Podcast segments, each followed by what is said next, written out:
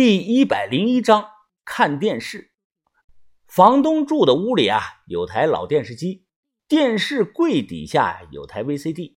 我们进去时啊，电视是雪花屏，哗啦啦的声音很大。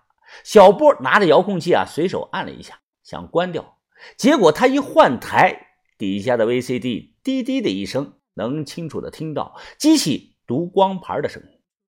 电视屏幕一闪，房东竟然出现在了电视。田三九皱着眉盯着屏幕看。Hello，欢迎你们来到我家里参观。房东李二元没有丝毫的伪装，他露脸坐在一把椅子上，手里端着个碗，正一脸的微笑，冲着我们挥手打招呼。没想到这么快就找来了，不得不说啊，你们很聪明啊，都快二十年没人见过我了。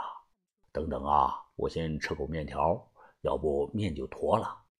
田三九搬来把椅子，放到老电视机跟前坐下，又随手点了根烟，把打火机扔到了桌子上，就这么看着出现在画面里的房东。屏幕上，房东吹着吹气，吃了几筷子面条，又呼噜噜的喝了两口汤。他放下碗，用毛巾擦了擦嘴，笑着说道：“哎，我看见你了，田三九啊，好玩吧？小声告诉你啊。”别跟别人说，好玩的还在后头。他清了清嗓子，继续说道：“接下来呢，我们隆重的做个自我介绍。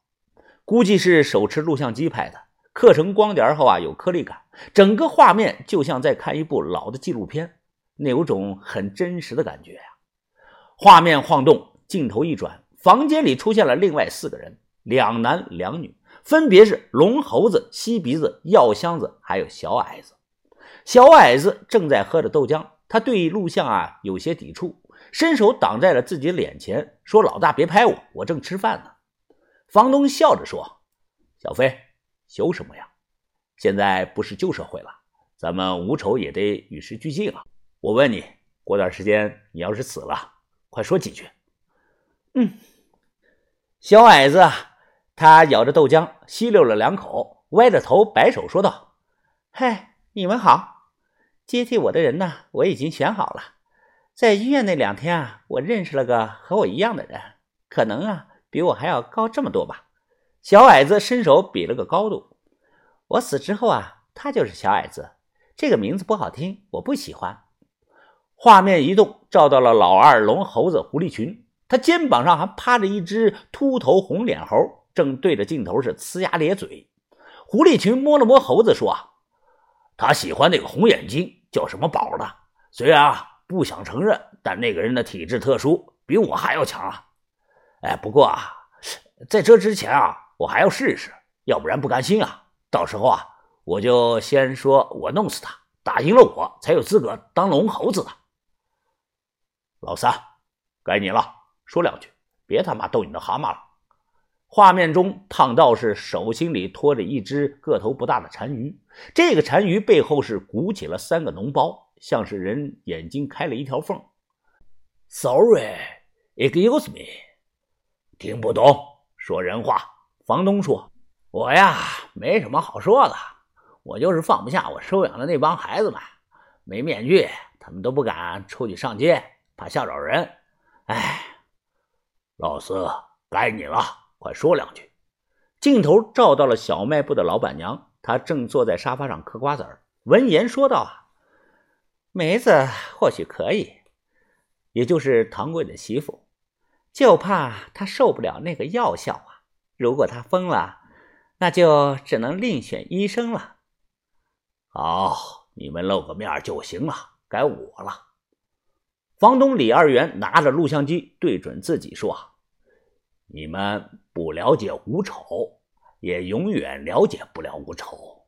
不过啊，毕竟机会难得，你们可以了解了解我。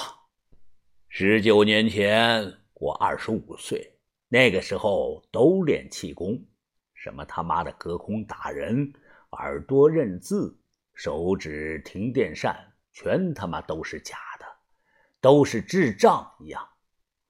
我跟那帮子智障不一样，我有真本事。我认为人和动物之间可以存在着某种联系。我小时候啊，老梦到蛇，有次和我爹进山，我被五步蛇咬了脚，我爹吓坏了。可最后我竟然一点事儿也没有。我爹说我可能天生啊就对蛇毒免疫。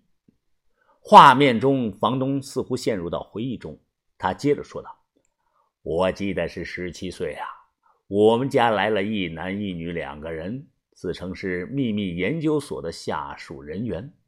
他们给了我爹一千块钱，然后就把我带走了。坐了好几天的火车，我被他们关到了一个小黑屋里，笼子里全是蛇，各种毒蛇。他们说要测试。”就打开笼子放蛇咬我，他妈个逼！事后老子没事还能甩着蛇玩。后来就被他们判定合格，送到了一个叫七四九的人体研究所的地方。我在那里受到了排挤，不被重视，就打扫卫生。因为我不会表演，也不会什么气功，什么特异功能。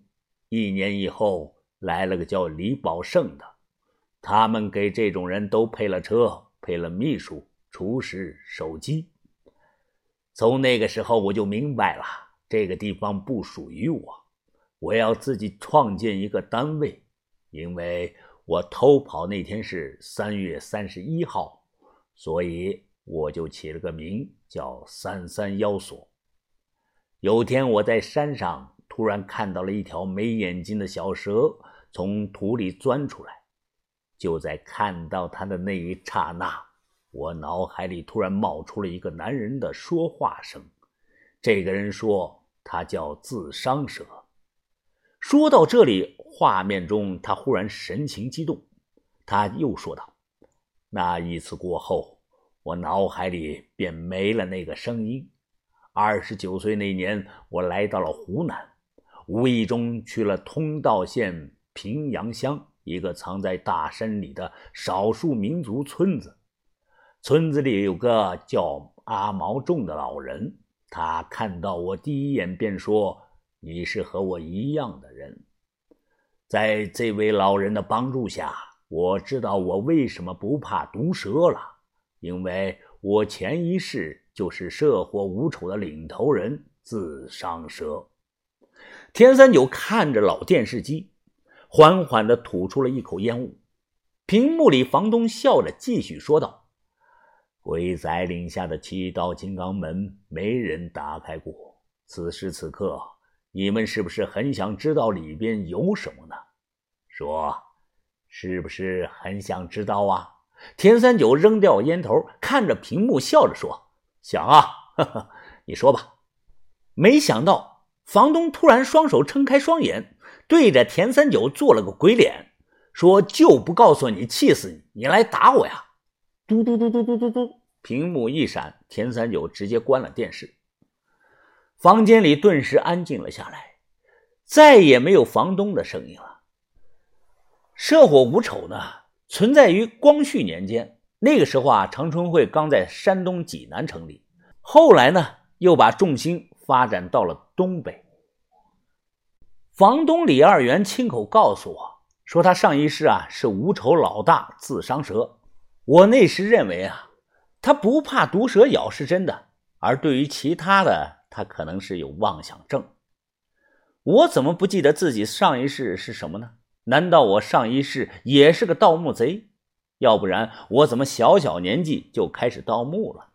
我是不信，但还是想说一下，他说的那个山里的村子。就在湖南通道平阳乡，侗族人居多。这个村子啊，有个外号叫“轮回村”。据说啊，村子里有上百人清楚的记得自己上一世是谁，是男是女，多大死的，叫什么名儿。我没去过这个地方，不过去年还是前年呢，有次我上网看啊，看到一个专家说，人大脑里在海马体的深处啊，有个东西啊，叫盒子。这是储存潜意识和前世记忆的东西。为了保持正常，是海马体在压制着这个盒子。要是某段时间内啊压制不住了，那这个人呢就会发生癫痫。要是把海马体拿掉，人就记不住任何事情，就连自己刚吃了饭都记不住。那个老头说啊，咱们有的人啊，明明是见过彼此，第一次见面时啊，就有种熟悉的感觉，就感觉自己以前在哪儿这个地方啊见过，但仔细一想，就是想不起来在哪儿见过。他还说啊，有个词儿啊叫一见钟情，那是因为海马体深处的核子想通过潜意识告诉你，你上一世就喜欢过这个人，去吧，这一次就不要再错过了。我觉得啊，还是不要想起来的好，要不然你走到马路上看见一个人啊，就会说：“哎，孙子，你知道我是谁吗？我上辈子是你爷爷呀。”那就要挨打了，乱套了就。所以啊，不能想起来。